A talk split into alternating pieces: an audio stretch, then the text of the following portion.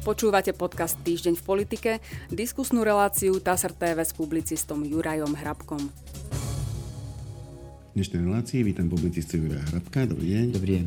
Pán Hrabko, stretnutie francúzského a slovenského prezidenta, respektíve hlav štátov týchto dvoch uh, vyhlásenie termínu predčasných volieb zo strany predsedu Národnej rady, uh, takisto stretnutia aktuálneho predsedu uh, úradníckej vlády s rôznymi predsedami parlamentných strán. E, no a napokon e, zlúčenie Mosta Híd a Zurindovej strany Modrý Európske Slovensko. To všetko budú témy našej dnešnej debaty. E, začnem takouto najvýznamnejšou témou, pretože Slovensko navštívil francúzsky prezident Emmanuel Macron, stretol sa s, našou prezidentkou Zuzanou Čaputovou a, a potom sa zúčastnil konferencie Globsec a následne sa stretol aj s pánom Ódorom, tak otvoril by som to otázkou, aký význam mala táto návšteva, či išlo primárne o Globsek alebo o tie stretnutia, alebo o obidvoje. To je už úplne jedno, či dôležité je, že francúzsky prezident, keďže hovoríme iba o ňom, ale týka sa to viacerých hlav štátov a premiérov, ktorí prišli do Bratislavy, ten politický význam je samozrejme obrovský. Je obrovský, pretože všetky zahraničné médiá, či to je rozhlas, televízia, printy, sociálne siete o tom určite informovali. To znamená, že Slovensko považujú zatiaľ za skutočne relevantného hráča na politickej mape. A to je dobre. Čím viac takýchto návštev, tým pre krajinu lepšie. A myslíte, že z toho budú vyplývať aj nejaké potom konkrétne konsekvencie kroky, alebo to bolo skôr také vzájomné informovanie sa o postojoch jednotlivých strán? Pri takýchto záležitostiach ide vždy o dve veci. Jednej sú verejne prezentované, to sú také tie zdvorilostné e, reči, ako pekne spolupracujeme, ako sa zhodujeme na, na postojoch a tak ďalej. Ale vždy je oveľa dôležitejšie to, čo my nevidíme, alebo verejnosť nevidí. Hovorí sa tomu niekedy zákulisné rokovania, ale tie sú veľmi potrebné, hlavne na takýchto. A tam sa presne dohadujú tie veci, ktorými sa kto čo chce ako, ako uberať, tam sa ladia. Tie veci neprenikajú veľmi na verejnosť, čo je iba dobre, ale tam sa tie postupy jednoducho dohadujú a tie stratégie a taktiky. Čiže to je oveľa väčší význam ako to, čo my ako verejnosť sa dozvieme z tých vyhlásení a to sú len také pekné reči. Aj tie sú potrebné, ale obsahovo je o mnoho dôležitejšie to, čo sa deje v zákulisí.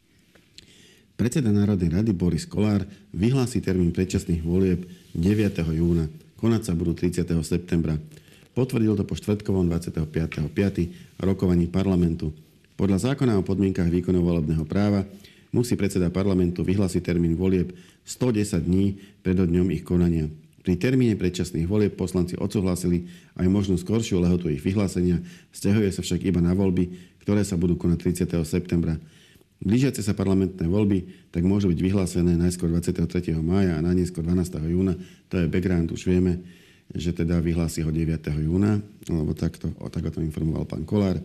Podľa zákona musia strany, ktoré chcú v parlamentných voľbách kandidovať, podať kandidátnu listinu najneskôr 90 dní pred ich konaním. Podať kandidátky by sa tak mali do 2. júla. To bude asi dôležitý termín, a najmä pre politické strany. Vyhlásením volieb sa začína aj predvolebná kampaň. Strany na ňu môžu minúť najviac 3 milióny eur, vrátane dane z pridanej hodnoty uvádza TASR. Takže čo všetko vlastne ten termín znamená pre politické strany, ten 9. jún, a pre voličov? No to by sme tu sedeli dlho, ak by sme mali vymenovať všetko. Hlavná vec je tá pre voličov, že sa nič nemení a pre politické strany ja si myslím, že už sú pripravené na to, pretože termín volieb je známy dostatočne vopred, bude to 30. september. Politické strany, pre nich je ten význam, kedy, bude vyhlásené, kedy budú vyhlásený termín, termín volie, pretože tam bude zároveň vyhlásené aj kopec lehôd, ktoré, ktoré sú potrebné na uzatváranie okrskov. Nominácie, to je všetko v, tý, v tom vyhlásení, bude obsiahnuté dokedy to treba, treba urobiť. Samozrejme od toho dňa, keď, budú vyhlásený, keď bude vyhlásený termín volieb, aj spätne sa počítajú náklady, tam je tých 180 dní. Ale toto všetko politické strany, strany vedia, oni sú na to pripravené, takže podľa mňa sú na to pripravené, takže tu naozaj záleží iba kvôli počítaniu lehôd. Presnosť toho vyhlásenia tých volieb, kedy budú. Politické strany sú si vedomé toho, že majú práva aj povinnosti v súvislosti s voľbami. To znamená, že medzi povinnosti platí, ak podávať kandidátne listiny, musia zaplatiť, uhradiť kauciu a medzi práva patrí napríklad nominovať členov všetkých volebných e, e, komisií. Tu ma tak trochu zarazilo práve to včerajšie vyhlásenie pani prezidentky Čaputovej, ktorá apelovala na občanov, aby išli do, komu- do komisí a pomáhali tak kontrolovať priebeh volieb. To nie je možné. Do komisie môžu ísť iba nominanti politických strán. To nie funguje tak, že občan príde, prihlási sa a povie, že chcem ísť do komisie, musí ho tam nominovať politická strana. No, ale v praxi je to tak, ísť na praxi je to tak že stranu. E, v podstate občan príde, prihlási sa, ale politickej strane, ktorá je áno, blízka. Tak, tak, tak. A, a politická tá, strana potom... musí povedať, áno. teba beriem, teba neberiem, to je jej právo, mm. ty sa mi nepáčiš, teba nechcem a zoberiem si radšej, radšej Fera a nie Joža, keď to tak, keď to tak skráti. Ale okrskov je veľa, e, takže strany väčšinou celkom radi príjmu, keď je teda niekto... Áno, a ľudia sa aj budú radi hlásiť, pretože no. samozrejme je to plátené. Veď to je tak, ako pri každých volieb, len to naozaj nefunguje tak, že teraz sa kto si zdvihne z kresla a ide a prihlási sa predsedovi okresného úradu alebo, alebo komu, že ja chcem byť účastný volieb. Ja myslím, ona to hovorila aj preto, ja som zachytil aj vyhlásenie pána ministra Šimka e, v tom zmysle, že veď veľkou garanciou toho, že tie voľby sa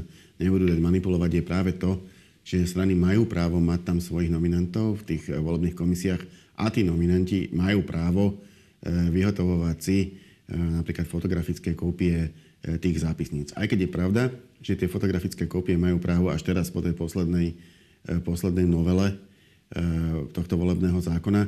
Predtým to bolo také diskutabilné. Bolo to na predsedovi volebnej komisie, či dovolil, či nedovolil.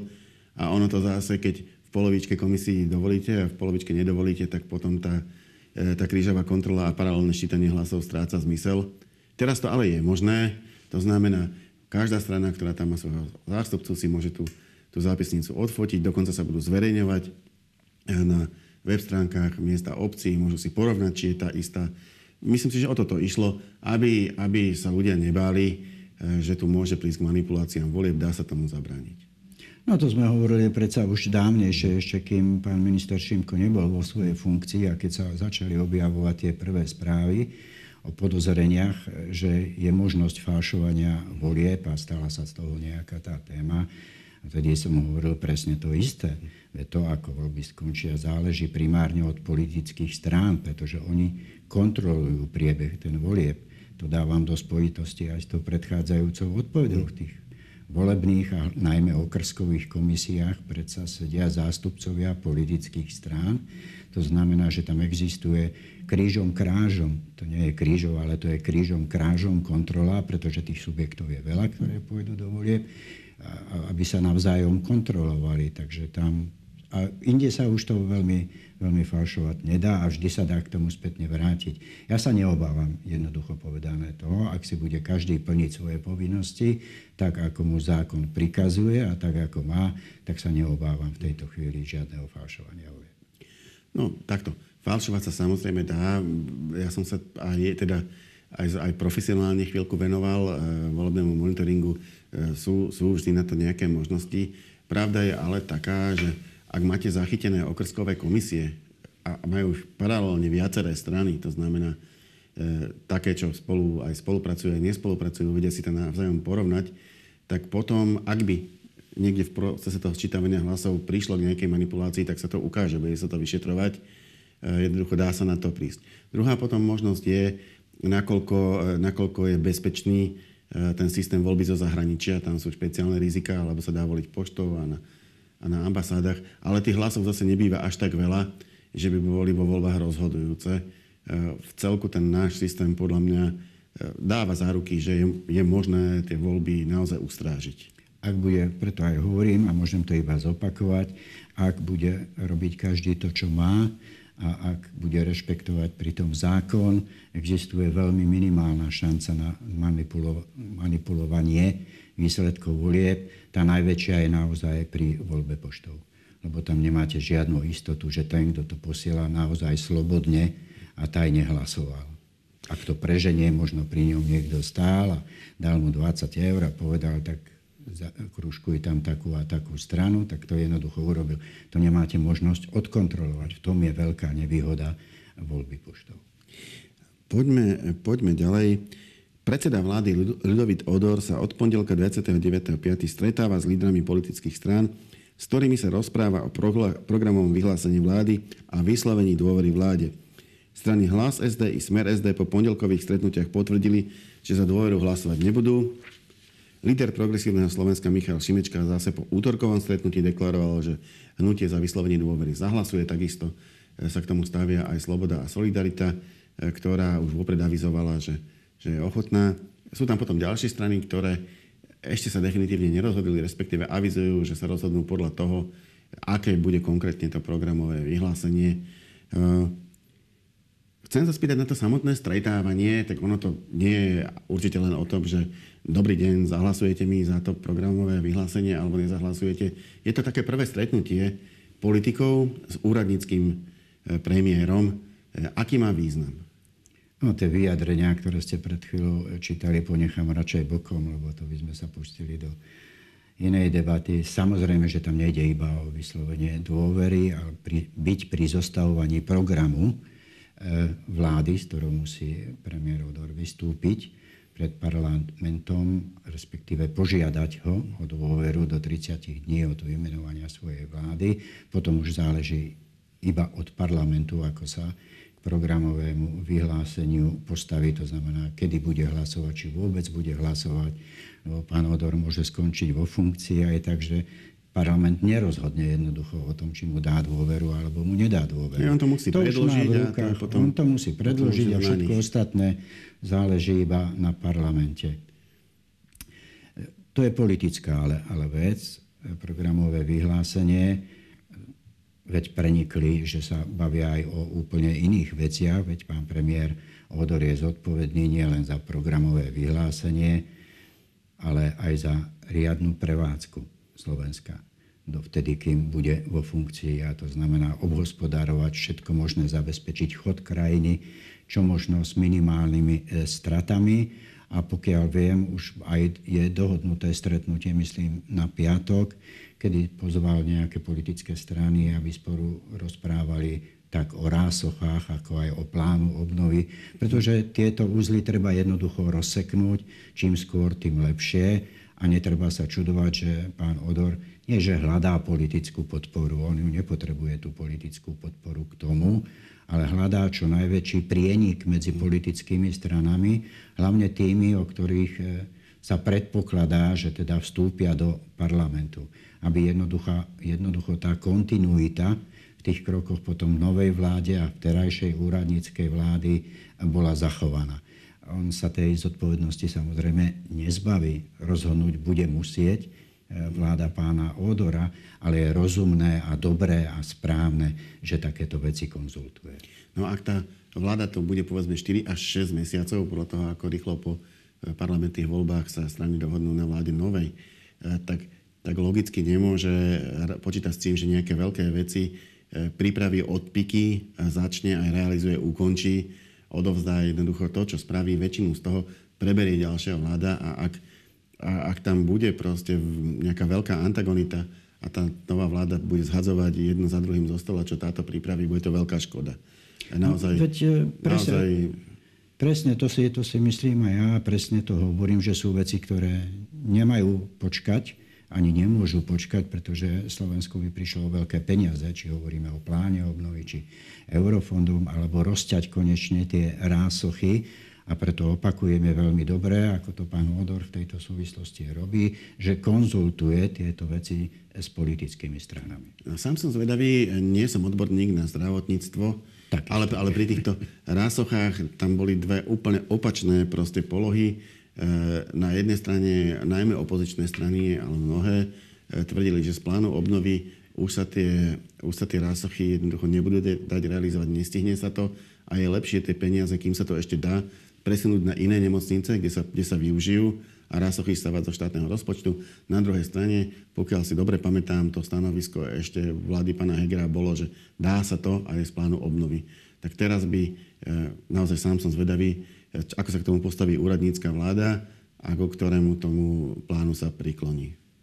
To uvidíme, to neviem ani ja, ani ja nie som odborník na zdravotníctvo a hlavne nepoznáme to, čo vláda má predstaviť piatok, a to je ten známy plán B. Mm. Ja takisto neviem, čo obsahuje, ani sa v tom nevyznám. Keď si ho uvidíme, prečítame, tak budeme múdrejší, ale aj tak, aj tak, a opakujem to už tretíkrát, e, považujem za správne, dobré, aj múdre rozhodnutie pána premiéra Odora, že si volá politické strany, aby hľadal, čo chce tamta, čo nechce tamta a potom ponúkol akýsi prienik týchto vecí, to rozhodnutie bude na ňom. Jeho vláda bude musieť rozhodnúť rásochy, plán obnovy, eurofondy, všetko, čo patrí, rozhodnúť sa do konca tohto roka, pretože nová vláda to už jednoducho z časového hľadiska nestihne. V tej súvislosti, aby Slovensko prišlo o čo možno najmenej peňazí z eurofondov a európskych peňazí. Áno, tam zdá sa, že sa už nehrá o to, že vyčerpajme všetko, alebo 90%, ale jednoducho zmenšíme tú škodu. Presne tak. E, poďme, poďme ďalej. Mimo parlamentné strany Modrý Európske Slovensko a MOZ HIT 2023 idú spoločne do septembrových predčasných parlamentných volieb. Spolu budú kandidovať pod názvom Modrý most HIT. Lídrom kandidátnej listiny bude Mikuláš Zurinda, na druhom mieste bude Láslo Šojmoš, e, to znamená líder Mosta, ktorí informovali o spolupráci na poldelňašej tlačovej konferencii. Spojenectvo medzi Modrými a Mostom som sa veľmi potešil, napriek tomu, že nebolo veľa času, sa nám to podarilo dosiahnuť, pretože to spojenectvo je nesmierne prírodzené, to povedal Zurinda a poukázal na to, že strany sú si ideovo a hodnotovo blízke. Šojmož deklaroval, že nebudú spochybňovať euroatlantickú orientáciu Slovenska a teda okrem iného jeho strana by chcela postaviť na nohy ekonomiku a hospodárstvo, to chcú asi všetky strany, skultivovať spoločenskú debatu, to asi tiež sú všetky strany, ale veľmi sa im to nedarí, a politickú kultúru a chce sa zaoberať logicky aj problémami menšín. E, zaujímalo ma to spojenie, e, tie strany proste prešli neuveriteľným vývojom za posledné mesiace takým, že keby to nebolo na Slovensku, tak by človek povedal, že, že si to niekto asi vymýšľa alebo kreslí na papier niečo, čo sa nemôže stať. Ehm, Most Hit bol súčasťou spoločnej menšinovej strany Aliancia. Vytvorili ju práve preto, aby spoločne išli do parlamentných volieb a tam teda sa pokúsili uspieť, ale jednoducho ne, nedokázali to. Tie animozity boli také veľké, že tá strana ani do tých parlamentných volieb nevydržala pokope. Rozpadla sa, ehm, Most odišiel, etabloval sa zase ako samostatná strana. Medzi tým Mikuláš Turinda sa rozhodol spojiť so stranou Spolu a premenovať sa na Modrú koalíciu. Neviem, či si pamätáte pre, premenovali, ale nespojili, lebo Modrá koalícia sa nakoniec rozhodla spojiť radšej s pánom Hegerom a premenovať sa na demokrati. Mikuláš Turinda si založil novú, ktorá sa volala Modrý Európske Slovensko. A teraz proste, že upachtení, udýchčaní v, v sekunde poslednej vytvorili túto spoločnú volebnú stranu Slovensko, Maďarsko, menšinovú. Tak možno nejaký krátky komentár k tomuto. No samozrejme, že si to pamätám, veď poprvé nebolo tomu tak dávno, dokonca si pamätám, že som v tejto relácii vtedy, vtedy hovoril o tom, že Zurindovi sa podarilo vytvoriť koalíciu bez strany, čo bolo také, také pozoruhodné a ukázalo, že je naozaj skúsený politik. No áno, ešte je čas, do toho 9. júna je, je čas, takže podľa mňa to nie je až tak na poslednú sekundu. A navyše do konania volieb je ešte veľký čas. To, že sa našli títo dvaja partnery, no tak eh, poprvé, čo mal Most Hit urobiť, keď sa rozhodol odísť z aliancie, samostatne by nemal šancu, rovnako ako samostatne by nemal šancu Mikuláš Zurinda. Obaja sú skúsení e, politici, takže dali sa dohromady a tým pádom sa ich šanca predsa len zvýšila pre ďalšie rokovania.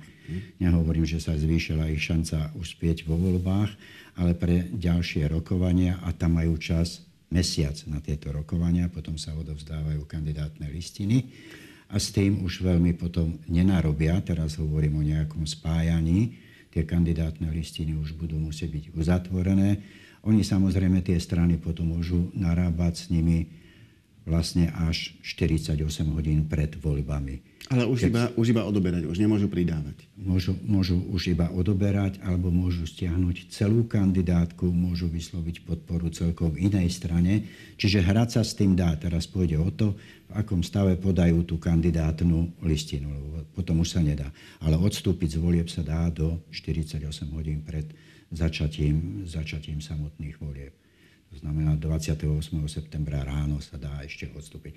Čiže potom uvidíme, kto ako podá kandidátnu listinu, uvidíme, kto kde na akom mieste bude a tým nám vznikne úplne nová politická situácia. Teraz je to len tak, že sa každý hotuje a pripravuje. Tie programy nie sú vôbec dôležité a v týchto voľbách ani o tie programy nejde. To keby sme si pozreli programy z predchádzajúcich volieb alebo ktorékoľvek, ktoré išli dozadu, tak to sú len také reči. Po voľbách sa vytvára úplne nový program, ktorý by mal byť prierezom. Už, realistický? Už, no tak už musí prísť k dohode medzi tými stranami, ktoré vytvoria vládnu koalíciu a každá strana musí z toho svojho programu niečo spustiť a niečo uznať, lebo inak by sa nedohodli. To nebude vôbec fungovať tak, ako sme videli pred tromi rokmi, kedy vládny program aj koaličná zmluva obsahovali úplne s prepáčením v úvodzovkách hlúposti, ktoré tam boli dopísané, čo sa dovtedy nikdy nerobilo ako programy strán. A tak to aj skončilo, že nič z toho pomaly sa e, nenáplnilo. Čiže potom vznikne nová situácia. To, že sa spojili, im dáva väčšiu šancu v rokovaní s ďalšími stranami alebo koalíciami o postupe do volieb. Tak by som to asi uzatvoril. No tam sa četá, myslím ešte Žol Čimon, e, ktorý avizoval, že by sa mohol pridať, e, ale zatiaľ tak neurobil. To je napríklad jedna ako realistická možnosť. Myslím, že Žol Čimon, pardon, sa nepridá. Žol Čimon už je v koalícii, predsa to je 5 koalícií, ktorá je. Aha, tak to potom mám asi zlé informácie. Dobre, e, poďme k poslednému okruhu a to je prieskum dôveryhodnosti politikov je od agentúry Median. Najdôveryhodnejšou političkou ostáva prezidentka Zuzana Čaputová. Dôveruje jej 34 e, opýtaných. E, v tomto mediáne sú tie čísla trošku iné ako, ako v iných prieskumoch, ako keby všetky trochu nižšie. Zrejme to súvisí s metodikou, takže, ale teda Zuzana Čaputová 34% a najmenšiu dôveru získal predseda strany Aliancie Christian Foro a to 7% nedôveruje mu 46% opýtaných. Vyplynulo to z prieskumu agentúry Median, ktorý realizoval od 1. do 30. apríla na zorke 1002 respondentov. Petrovi Pelegrini mu vyjadrilo dôveru 29% a nedôveru 53%. E, nasleduje predseda Smeru Robert Fico s dôverou 27, nedôverou 56%. No a potom prvý z bývalých koaličných politikov Boris Kolár získal dôveru 22% a nedôveru 60%. Nasleduje Eduard Heger, líder mimo parlamentnej strany Demokrati s dôverou 21% a nedôverou 60%. E, nasleduje predseda hnutia Republika Milan Uhrík s dôverou 18 a nedôverou 57%. Richardovi Sulíkovi dôveruje 13% a nedôveruje 69% opýtaných.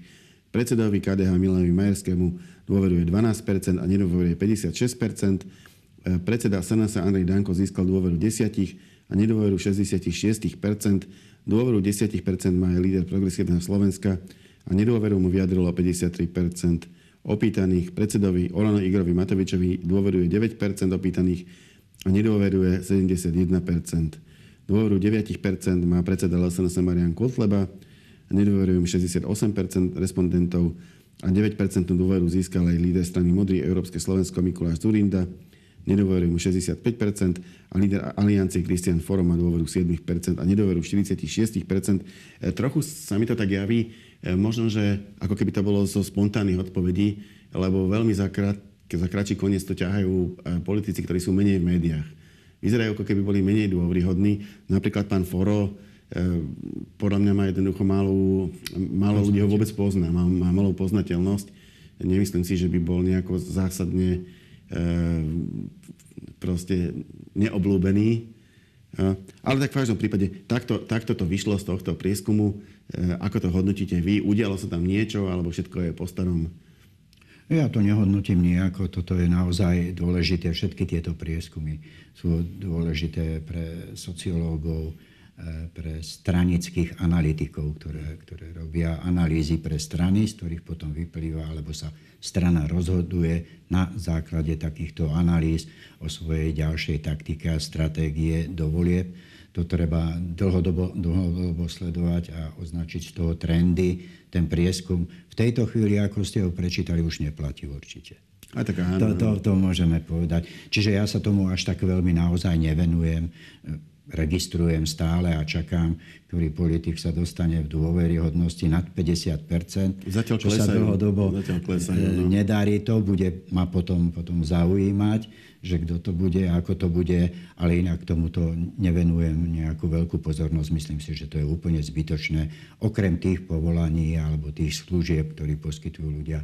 Je to dôležité pre strany, je to dôležité pre sociológov, je to dôležité pre tých, ktorí sa zaoberajú verejnou mienkou, pretože v porovnaní s, da- e, s neskoršími dátami im to ukazuje, kam sa tá krajina, akým smerom asi, asi uberá.